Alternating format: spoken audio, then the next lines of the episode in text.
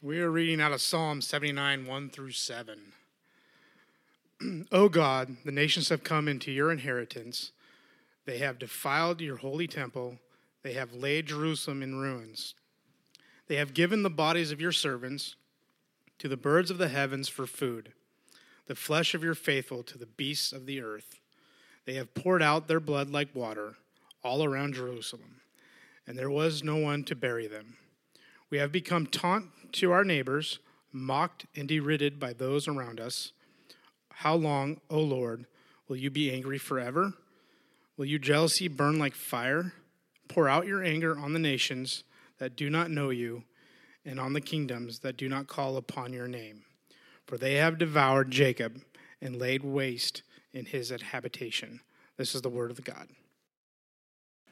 I'm jumping on my trampoline this week. We got a little one of those indoor trampolines. A good friend of mine, Guy Evans, says it helps with the mind and calms your mind down. It enables you to focus. And I guess I was in need of some focusing, so I got on my trampoline. I was doing jumping jacks on my trampoline in my bedroom. And we have this beautiful painting hanging up in our bedroom. And this painting was a piece that Jennifer Barstad did for us for the Exodus series.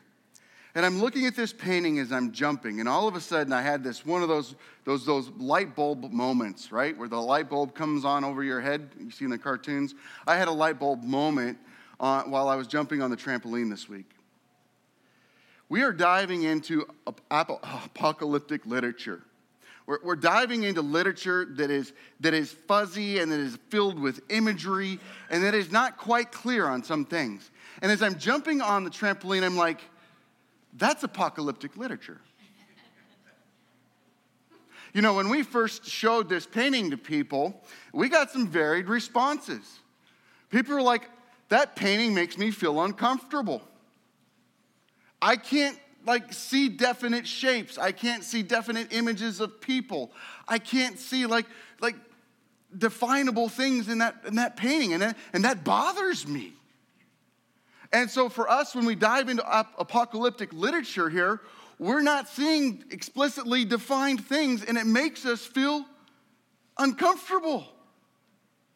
Why didn't God just clearly define this and lay it all out for us? Why isn't this a lot more like Daniel chapters 1 through 6? I like Daniel. Can we go back to Daniel chapters 1 through 6? Can we please do that so that I can understand things a little bit more clearly? But God has a wonderful, special purpose for us in this. Now, there are some of you this morning, I was speaking to someone this morning, and they looked at this painting, and they're like, man, I love that painting.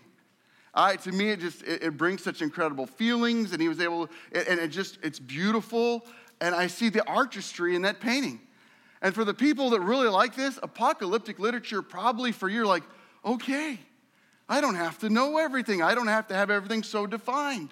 I'm okay with that. But for most people, I think we're very Greek-minded in our mindset, and we need to know, right? We need to know. Tell me everything. I need to know.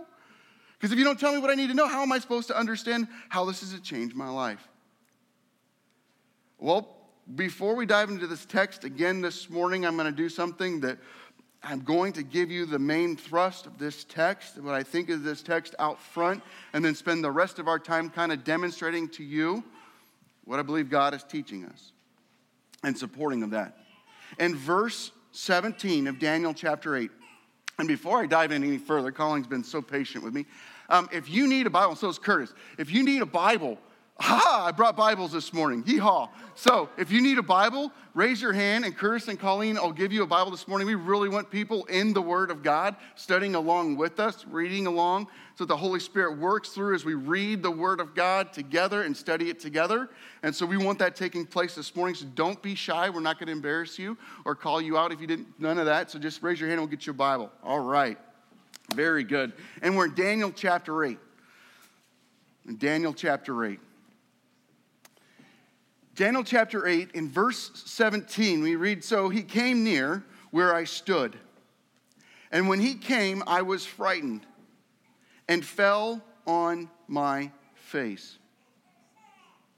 But he said to me, understand, O son of man, that the vision is for the time of the end.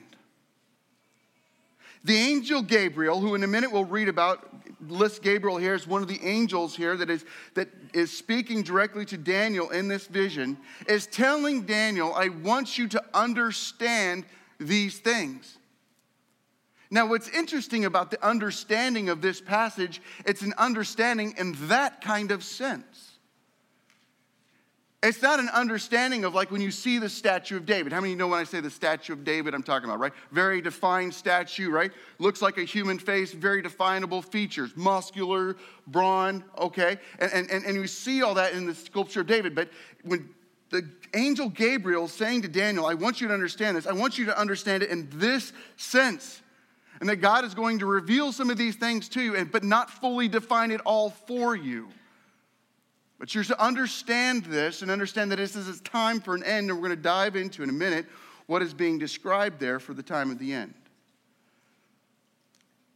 He is to believe that God has set up this time, has defined these days, and is sovereign over all of these days. And you could, over each section of Daniel chapter 7 all the way to chapter 12, right? Sovereign God. God is sovereign. God has, just like that painting, has a set four corners, right? And it is as a defined space. So these times in which God is going to describe to Daniel are set and are defined by God. Daniel's to understand this. So let's dive in together here this morning. As we look at this text, we find ourselves, and if you were to look at chronologically the book of Daniel, we're back in between Daniel's chapter 4 and Daniel chapter 5. And we're right after Daniel chapter 7 because it was in the first year of King Belshazzar's reign that Daniel had that first vision in Daniel chapter 7. It is now the third year of Belshazzar's reign. In Daniel chapter 8, God gives him a vision.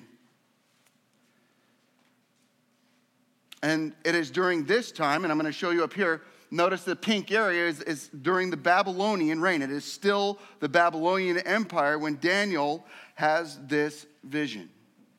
But the vision is going to describe some empires to come. The way we're going to study this morning is we're going to break this chapter up by first looking at the vision and then looking at the interpretation of that portion of the vision. So we're going to begin with the goat with one horn, okay? The goat with one horn. Oop. Guess I might have deleted that slide. Okay. The goat with one horn. Here we go. Starting in verse 1. In the third year of the reign of King Belshazzar, a vision appeared to me, Daniel, after that which appeared to me at the first. And I saw in the vision, when I saw, I was in Susa, the cat citadel, which is in the province of Elam. And I saw in the vision, and I was at Ulai canal. Now, it's very interesting. Scholars have debated, was Daniel actually physically present in the Susa, the citadel, by this canal, or was he once again taken in a vision to this place? They're 50-50 on this, and so we can either go either way and say, you know what, he was taken or placed, but either way, God gave him this vision. And I saw in this vision, and I was at the Ulai Canal, and I raised my eyes, and I saw, and behold, a ram standing on the bank of the canal, and it had two horns, and both horns were high, but one was higher than the other. And the higher one came up last. And I saw the ram charging westward and northward and southward, but no beast could stand before him, and there was no one who could rescue him from his power. And he did as he pleased and became great. Now I want you to turn over to verse 15 as the interpretation of this vision is given. And when I, Daniel, had seen the vision, I sought to understand it. Again, there's this understanding. And behold, there stood before me one having the appearance of a man, and I heard a man's voice between the banks of Ulai, and it called Gabriel, make this man understand the vision. And so he came near where I stood, and when he came, I was frightened and I fell on my face. But he said to me, understand, O son of man, that the vision is for the time of the end. And when he had spoken to me, I fell into a deep sleep with my face to the ground. But he touched me and made me stand up. And he said, behold, I will make known to you what shall be at the latter end of the indignation, for it refers to the appointed time of the end. Now, it's interesting here, oftentimes when we think of the end, we put it in our current contemporary situation. And so when we think of the end in regards to apocalyptic literature, we think of the end of this reign in this world, and when Jesus Christ will return and establish his kingdom forever. But there's also this Hebrew understanding of time periods within earlier time. And so this end of this reign of these kingdoms and this end of specifically a time of horrible, incredible persecution and outright defiance against God. And this is coming. And God is going to give Daniel this vision so that Daniel knows that God is even in charge of this time, and he's going to give them that time will come to an end. Verse 20, as for the ram that you saw with two horns, these are the kings of Media and Persia. Now, we understand that Daniel is currently seeing this vision during the Babylonian reign. But God has already told Daniel that there's going to be a kingdom that's going to come and that's going to destroy the Babylonian Empire and take it over. And this is the Persian Empire. Now, things have grown a little bit, hasn't it? The Persian Empire is bigger. The scholars think that the difference between the two horns is the difference between the two kings, the one the Median king and the one the Persian king, and that the Persian king is greater than the Median king, and so it is bigger. And the goat is the king of Greece. Oops, I'm getting ahead of myself. As for the ram that you saw with the two horns, these are the kings of Media and Persia.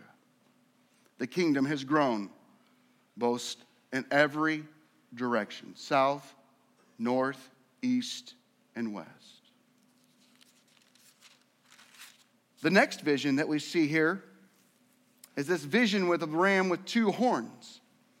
And this begins in verse 9. Excuse me, we're going to begin actually in verse 5. If I can get my glasses on, I'll be able to see a little bit better here.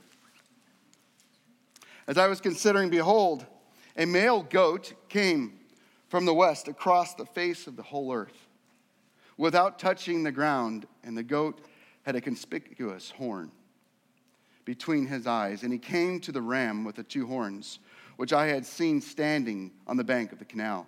And he ran at him in his powerful wrath, and I saw him close to the ram, and he was enraged against him, and he struck the ram, and he broke his two horns, and the ram had no power to stand before him.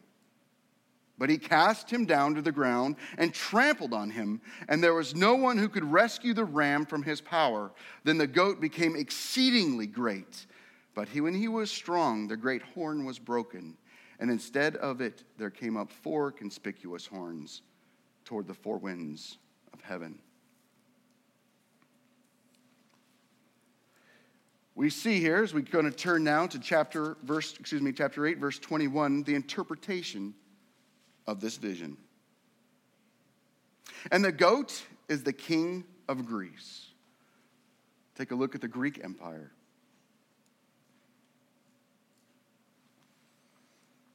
And the great horn between his eyes is the first king. As for the horn that was broken, in place of which four others arose, four kingdoms shall arise from this nation, but not with his power.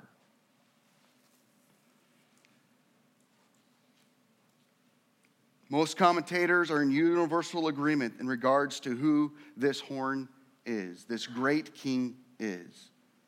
It is the king we all know as Alexander the Great. Alexander the Great comes upon the scene as a very young general, rises up, and he moves swiftly, and he destroys people in his path. Listen to a bit of history here.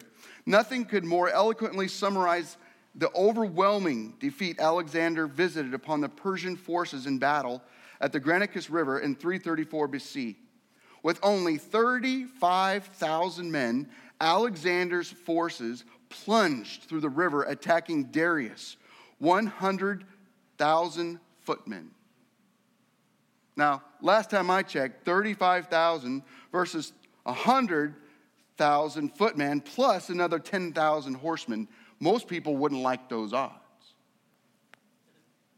Reportedly, Alexander the Great reportedly killed 20,000 at only a loss of 100 Greek troops. Alexander the Great storms on the scene and destroys and wipes out the Persian Empire and establishes an empire greater than the world has known to this point. It is a vast empire. But something happens to this horn. His life is cut short at the age of 33. And in his stead and in his place, the kingdom is divided amongst the powerful people. Now, people want to say, well, it's divided amongst these four generals, but the more they study history, it doesn't seem to be that clean.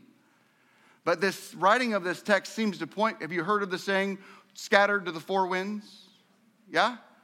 That this understanding of this text could reveal to us that this quite literally, the Greek Empire is scattered amongst the powerful people. Now, amongst those powerful individuals, certain ones rise up.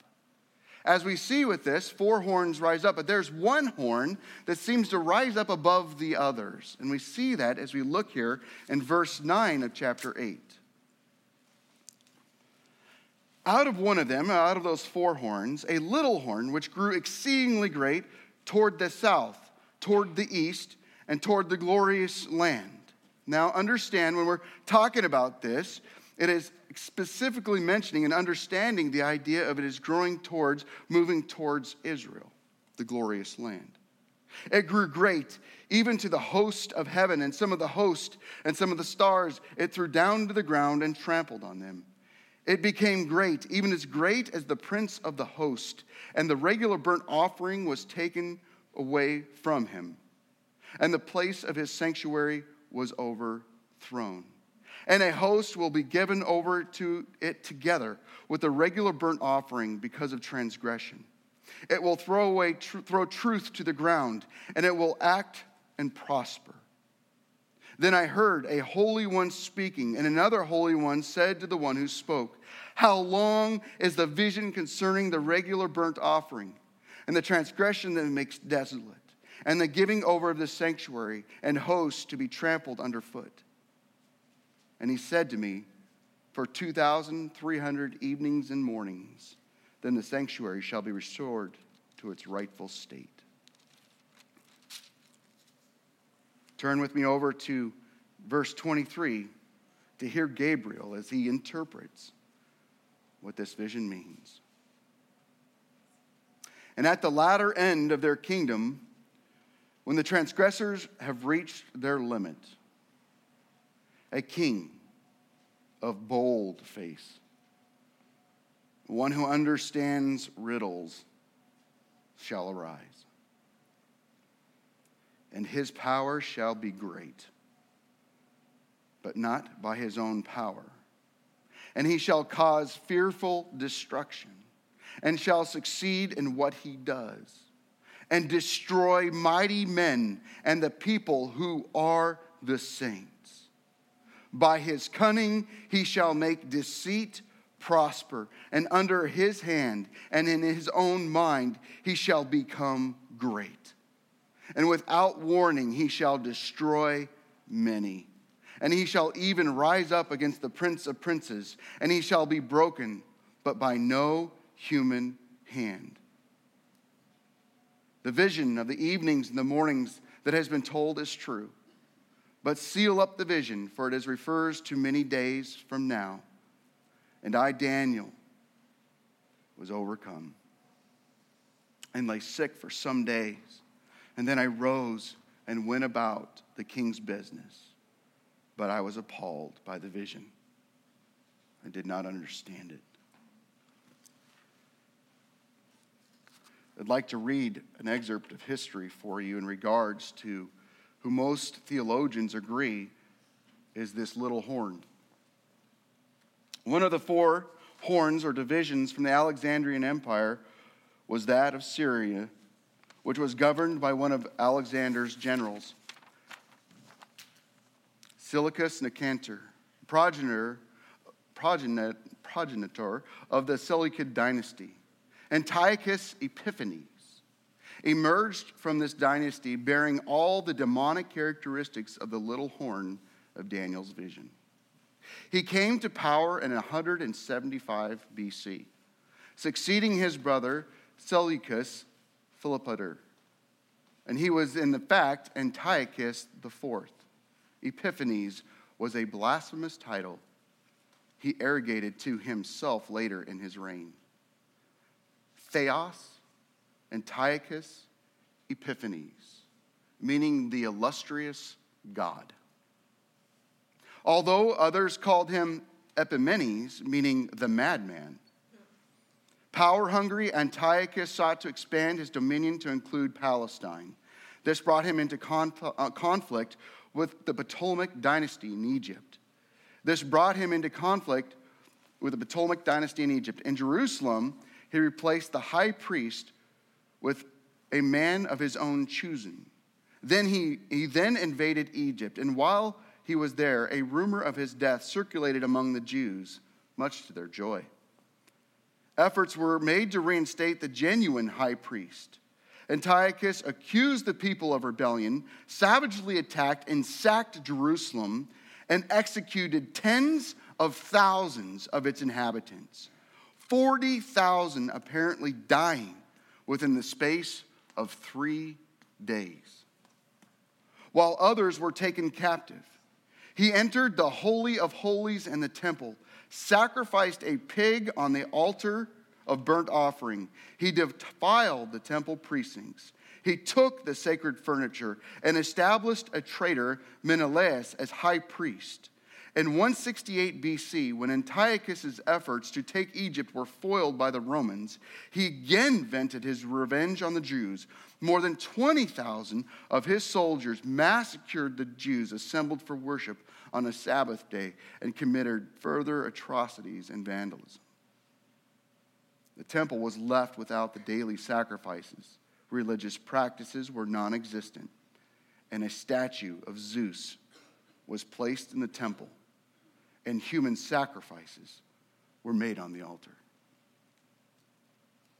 Circumcision was forbidden, unclean meat was mandatory fare, and the Sabbath and other feast days were profaned. The psalmist describes a similar but perhaps less awful situation. O God, the nations have come into your inheritance, your holy temple they have defiled. They have laid Jerusalem in heaps, the dead bodies of your servants they have given as for food for the birds of the air, the flesh of your saints to the beasts of the earth. Their blood they have shed like water all around Jerusalem, and there was no one to bury them. We have become a reproach to our neighbors, a scorn and derision to those who are around us. Psalm 79, 1 through 4. This, of course, may indicate days. Another possibility is that it refers to the evening and morning sacrifices and therefore denotes a period of around 3 years. Soon after that time, the sacrificial system would have been restored. If the reference is to the days, then it is fulfilled and would cover the whole period of Antiochus's blasphemous activities.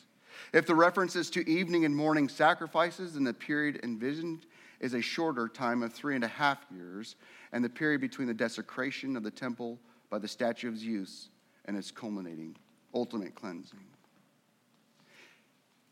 Why read this to you? I think we clearly see in what's being meant here when it is referenced to the time of the end for Daniel that this is specifically referring to Antiochus Epiphanes' onslaught of the Jewish people. Now, you may be sitting here this morning going, great history lesson, but why in the world is this here for us today? If that is an event that has already taken place in the past, what does God have for us in understanding what took place and why he is giving it to them. Now understand, I want you to start here and begin here with me, is that Daniel is made sick. He is sick for 6 days, unable to return to his duties serving the king because he's sick. Why would he be sick? Thousands were murdered or going to be murdered. It's a horrendous picture. The altar, to have human sacrifices burnt upon the altar, pigs, the house of God desecrated. Daniel is sick because he loves God and loves God's people. And yet he knows that that time is going to end and it's going to be have an end to it. He still loves God and he loves God's people. And to see God's house defiled and to see God's people destroyed makes him ill. Brothers and sisters, when was the last time we got ill over the fact of the slaughter of Christians around the world? Or wait a minute, when we get those emails, just do we quickly delete them because we don't like to think about that? Or we hear it on the news and we go, oh, maybe that really isn't that bad. I mean, I had the delight of spending time with John and Amy Simpson's son this week and their daughter-in-law. With a baby, they traveled to Greece this last year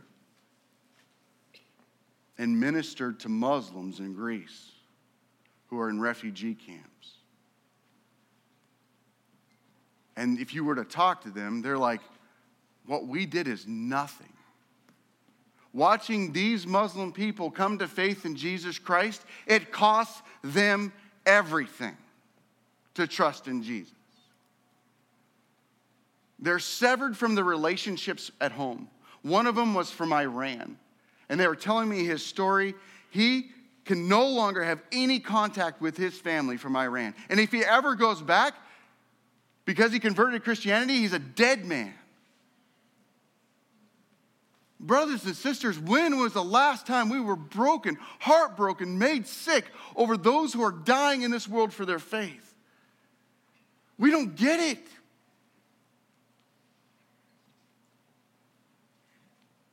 How much time do we spend praying for the worldwide church? Churches in the Middle East, we're hearing vision, God appearing, revealing himself through visions to people in the Middle East. You know what? I don't put God in a box. If God wants to reveal himself that way to people, amen. Brothers and sisters, God is at move in places of the world that is very hard to penetrate. Are we praying for them? Because for them to profess their faith, for them to go get publicly baptized, could mean their life.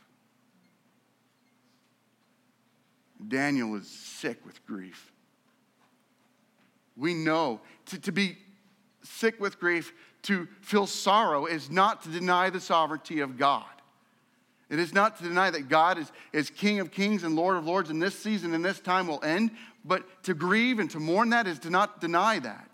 In fact, I would argue to disagree. I would argue that if you don't grieve and if you don't mourn that, then you really don't understand that God did create us to love him and to love others, and to love is to have it be a people of passion and care and concern.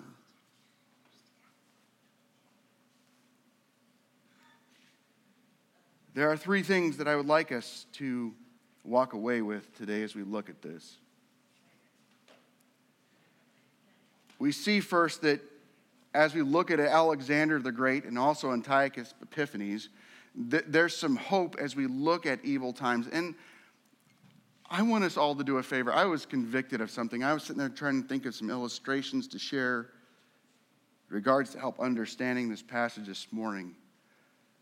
And every illustration I came up with this morning just seemed to fail to grasp the gravity of what is going on here.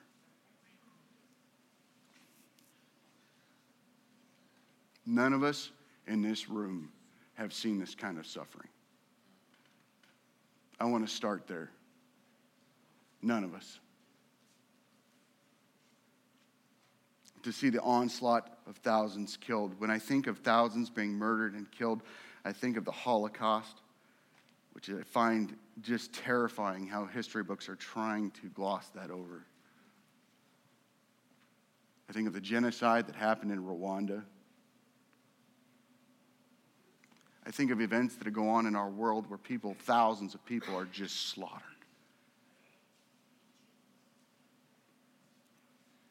But the good news that we have when we see days like this is that evil will overstep itself.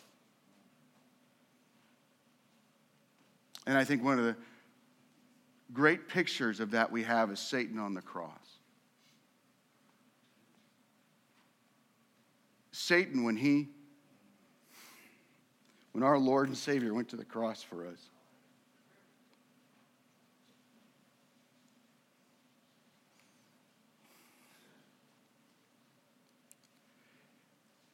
there are people out there who profess to be Christians who want to say that the violence of the cross was not necessary, but when you look at lives like Antiochus Epiphanes and Hitler and the travesties of this world and the devastation of sin, it absolutely was necessary.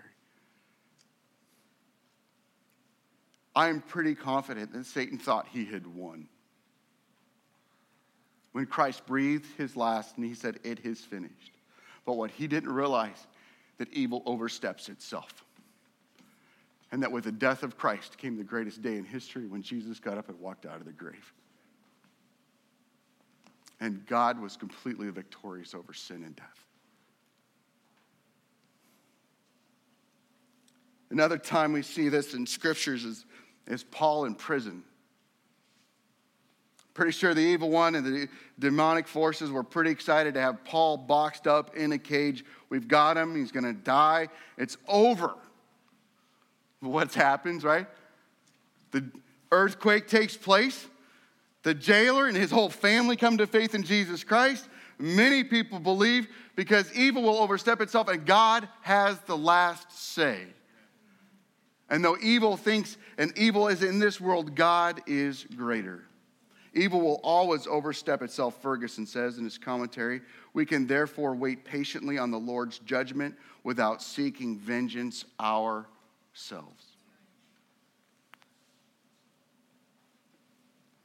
Habakkuk 3:17 and 18, though the fig tree may not blossom, nor fruit beyond the vines, though the labor of the olive may fall, and the fields yield no food, though the flock may be cut off from the fold, and there be no herd in the stalls, yet I will rejoice in the Lord. I will joy in the God of my salvation. We could, within our lifetime, see evil wrought upon this world in a way that we've never seen it happen before. I'm not a prophet nor the son of a prophet, but I do believe it's my job as the shepherd of this flock that if we do see days and ages like that, to prepare you, that those days and those ages do not leave us hopeless or afraid, because evil will overstep itself and God, our God, reigns supreme, and he will defend his people. Point two, strong and great without God is weakness. Don't forget that. We can see people in this culture in today's day and age rise up, politicians, philosophers, even theologians, movie star actresses, Oprah. We can see people and we can be afraid. We're like, she's got billions of people following her. She's loved by everybody. If she runs for president, she's in. Okay, if God wants her to be president, she's going to be president. But the strong and the mighty who are without God are nothing but weak. They're powerless. And their time is already set. God's kingdom, God's reign is eternal. We don't have to be afraid. Look at Alexander the Great and Antiochus Epiphanes, great mighty men. All of them dead, right? They're in the grave.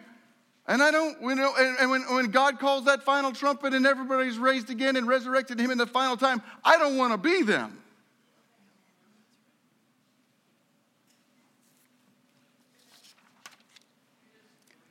We are never so vulnerable, and I want you to hear this truth. We are never so vulnerable as when we believe ourselves to be strong by our own strength. A warning to us this morning that when we see the pride and we see the susceptibility of such powerful individuals, let us be warned that when we start going on our own strength and our own might and our own wisdom, we are never more susceptible. Only those who are submitted to God's Spirit can ever ultimately be in control of their own lives. This is because only those whose whole lives are controlled by the Lord will be motivated to grow in control of the whole of their lives. Brothers and sisters, we talked about this several weeks ago. We talked about living holy, fully submitted lives to God as we surrender our lives to God. That is when we gain the most control. And it's so weird. God loves doing this, right? Like, wait a minute, I have to give my life away in order to have control? Absolutely. Pride can motivate us to have a well-controlled body. I think of athletes, and I think of individuals who push themselves really hard physically and will train for a specific event. And they may have a well-controlled body. But guess what? It doesn't mean that they have a self-controlled life. Because oftentimes when we're going after something like that, I've thought about my food and had a great conviction this week in my life as I'm working through this issue of how I view and perceive food. And so I'm journaling now my food. I've got a wonderful app on my phone, and it's quite convicting when you have to stare at how much you're actually eating every day.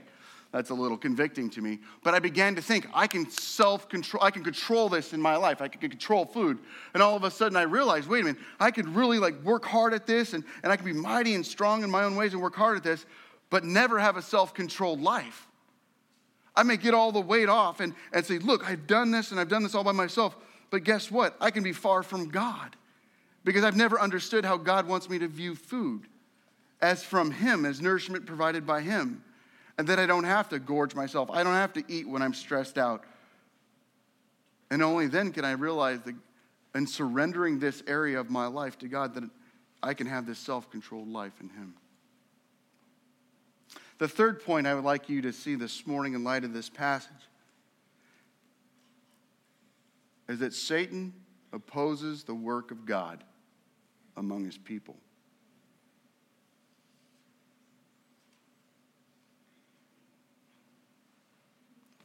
Brothers and sisters, as we live to surrender our lives to God, we're going to come under the attack of the evil one.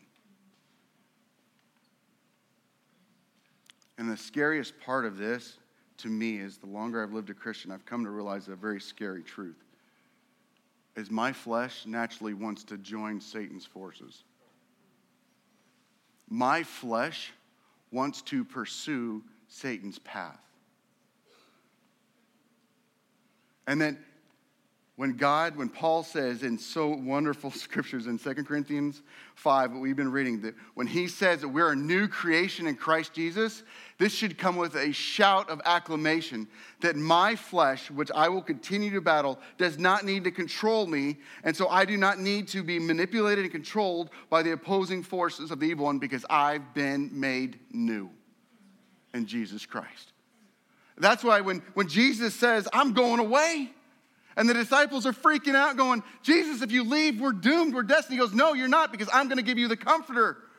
I'm going to give you the Holy Spirit. And the power of the Holy Spirit indwells us so we can have victory in opposition to the forces of the evil one. As he opposes us, we get to oppose him right back because we're indwelt by the very power of God. This is exciting for us, that we do not need to live in fear of this. I remember when I was a teenager, we used to sit around a campfire and we'd go to Christian camps or or choir retreats or going get ready for Mexicali. And the cool thing to do, I guess, was to sit around a campfire and tell stories of like what happens when people like play with Ouija boards and, you know, what those kind of tarot cards and people experiencing evil forces. And I remember getting so freaked out as a kid over all that stuff. And I wish I could have those moments back to sit there and say, you know, I don't remember a time when any of us as teenagers stopped and said, but God's power is so much more powerful. When we have stopped and said, but the cross gives us freedom that we don't need to live in fear of the evil one. The Holy Spirit, which indwells us, we don't need to have our focus there. We can leave that stuff behind us and we can look to the cross and say, we have power in Jesus Christ and dwelt by the Holy Spirit. We're a new creation in Christ Jesus.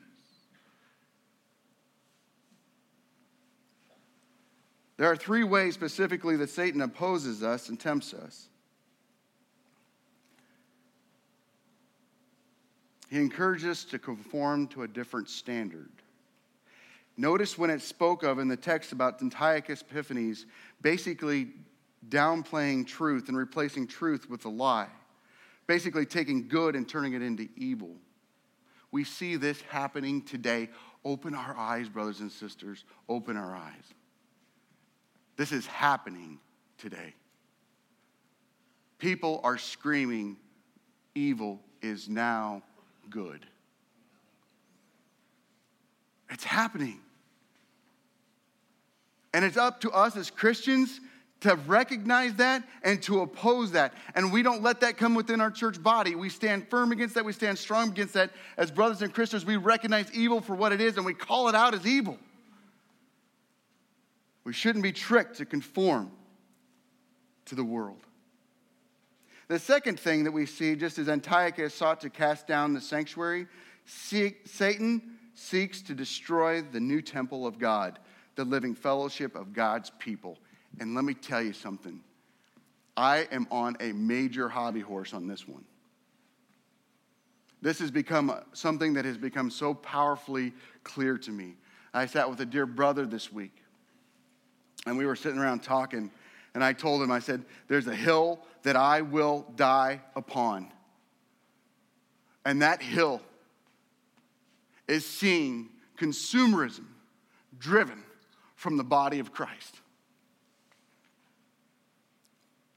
To see us stop looking at the gathering of together of the saints as a business thing, but to start understanding it as a family thing.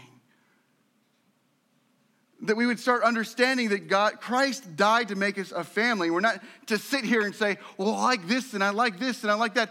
I mean, I look at all the churches that are across America today, and I think that as we've divided and subdivided and subdivided, the evil one has gotten into churches, gotten into the backdoor churches, and we see once very conservative denominations are pulled into other directions because somebody stood up and said, I don't like that about church, but I like that about church. I don't like that theology, I like that theology. And all of a sudden, personal preference split churches. And the evil one's laughing, and he's going, sweet, people like this. I don't like this music, I like that music. I don't like this guy teaching because he's not as polished as this guy. And the evil one's just laughing and loving and going, sweet, the family of God is getting fractured every which way. And we're seeing denominations like the Presbyterian Church, which, man, Jonathan Edwards. If you don't know who he is, do a little research on Jonathan Edwards. Was a big-time Presbyterian guy. And we see the Presbyterian Church fractured. And now Presbyterian churches, some of them and the PCUSA and others are denying the truth of the Word of God.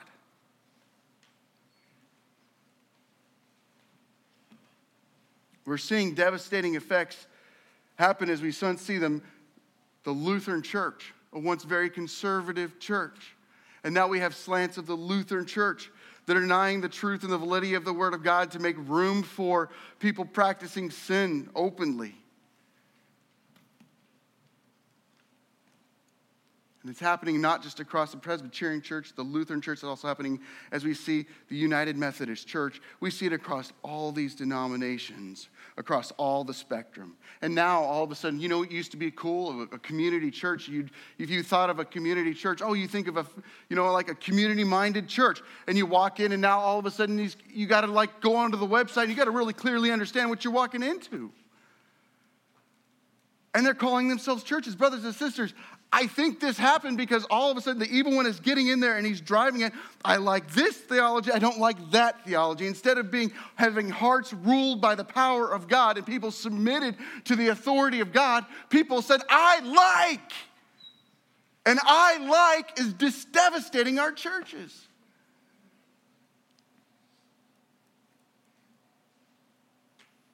So I may have a short lifespan in the church.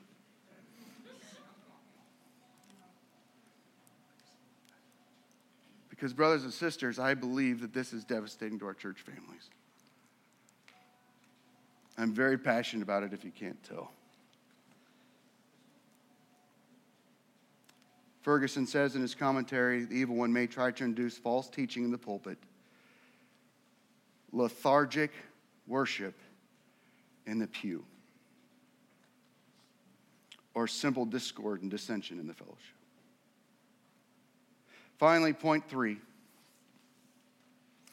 Satan is very skilled at introducing wrong thinking and doctrinal controversy in the church. Deceitful teaching is always a mark of the Antichrist.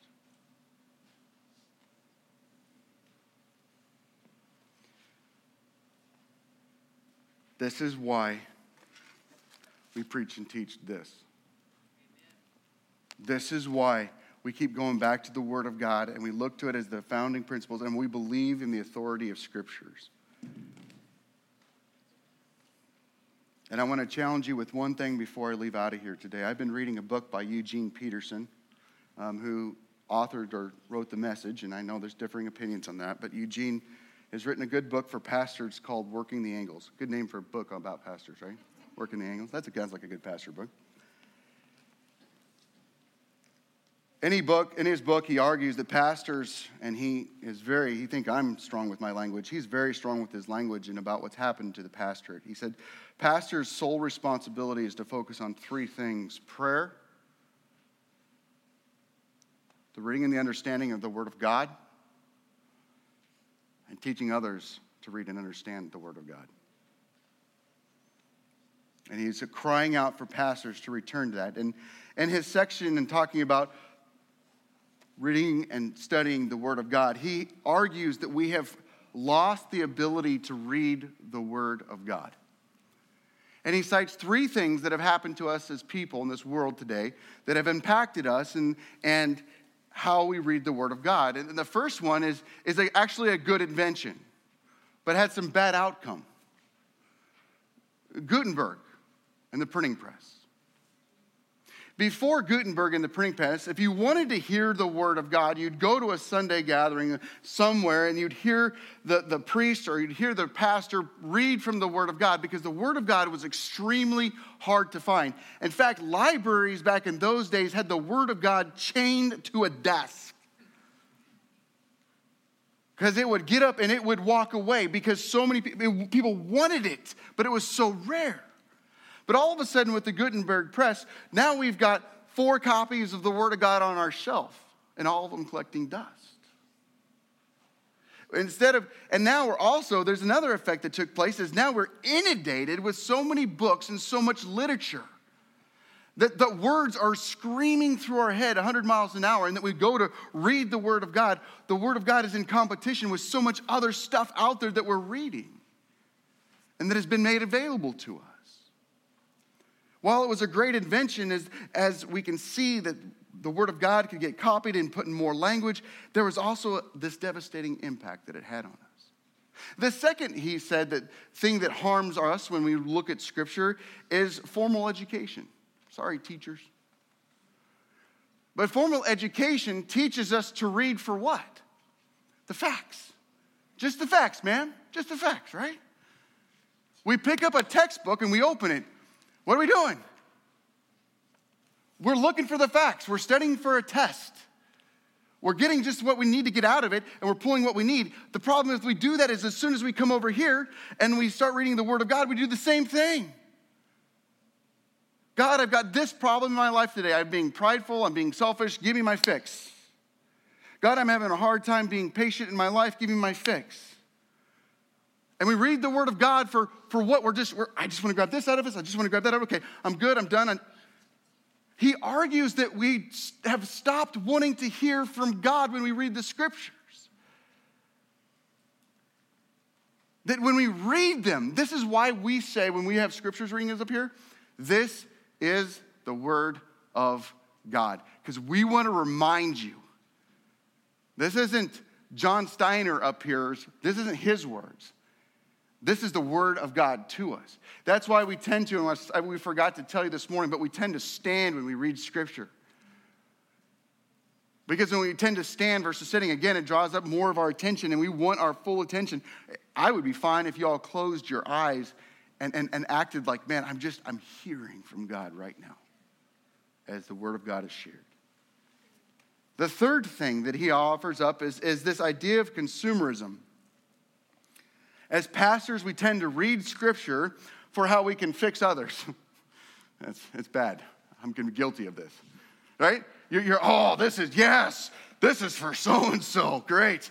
Glad I read that this morning. Or you're reading for, this will impact that thing going on in our church, or this will impact this evil in our society, versus us just sitting here and understanding and clearing out all those distractions in our mind and just hearing from God when we sit and read the Scriptures.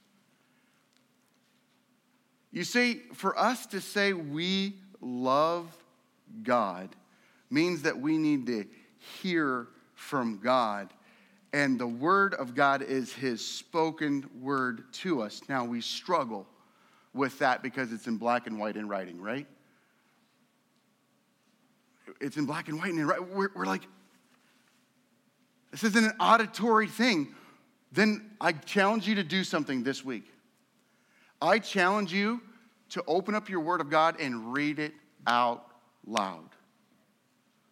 Stand up and read it, not in a monotone fashion. In the first year of Darius, the son of Ahasuerus, by descent of me. Are you kidding me? If we start envisioning that this is God's Word spoken to us, and look at how God is described in the Scriptures, angry, joyful, sorrowful. God is a passionate God, and He wrote a passionate word to us. Let's read it like it's His word spoken to us. Because I'm telling you what, when we start reading the Word of God like this, opposing the evil one, we recognize his schemes a lot easier, a lot quicker. It was said of Antiochus Epiphanes, he was a guy who understood riddles, means that he was a deceitful individual. He loved to trick people, just like the evil one loves to trick people and deceive saints. But if we're in the Word of God, if we're reading the Word of God to hear from God, we're not going to get tripped up by the evil one's schemes. As we're opposed by the evil one, if we're reading the Word of God, we're in the Word of God, we're enjoying the Word of God, we're hearing from God, then guess what? The evil one, we believe the evil one is defeated, and we're living a life that is alive as a new creation in Christ Jesus.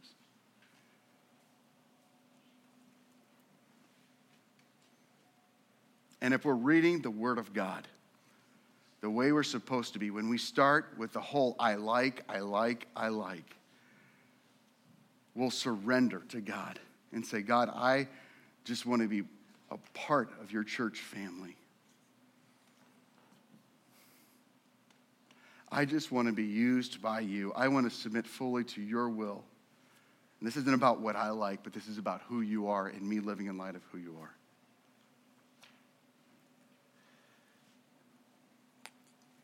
Very interesting thing about Daniel, at the conclusion of this chapter in verse 27, he is sick for 6 days. But after that 6th day, what did he do? He got back up and he went back to work. Though he did not fully understand everything that he saw, he submitted himself to the will of God and went back and pursued the will of God. Please join with me in prayer. Father God, thank you for this morning. Thank you so much for apocalyptic literature. And though we don't understand all this morning, we see that there's a lot of things that we see on the backside looking at Daniel, and we see and we're able to identify certain things in regards to the text. But Lord, let our knowledge of facts not diminish the lesson that you were trying to teach Daniel, that he is to understand. And to understand what you are doing is to believe in who you are and to trust in who you are. And Lord God, you have revealed who you are to us so powerfully through the holy word of God. And Lord, may we be a people that read your word. In Jesus' most holy and precious name we pray, and by the power of the Holy Spirit, amen.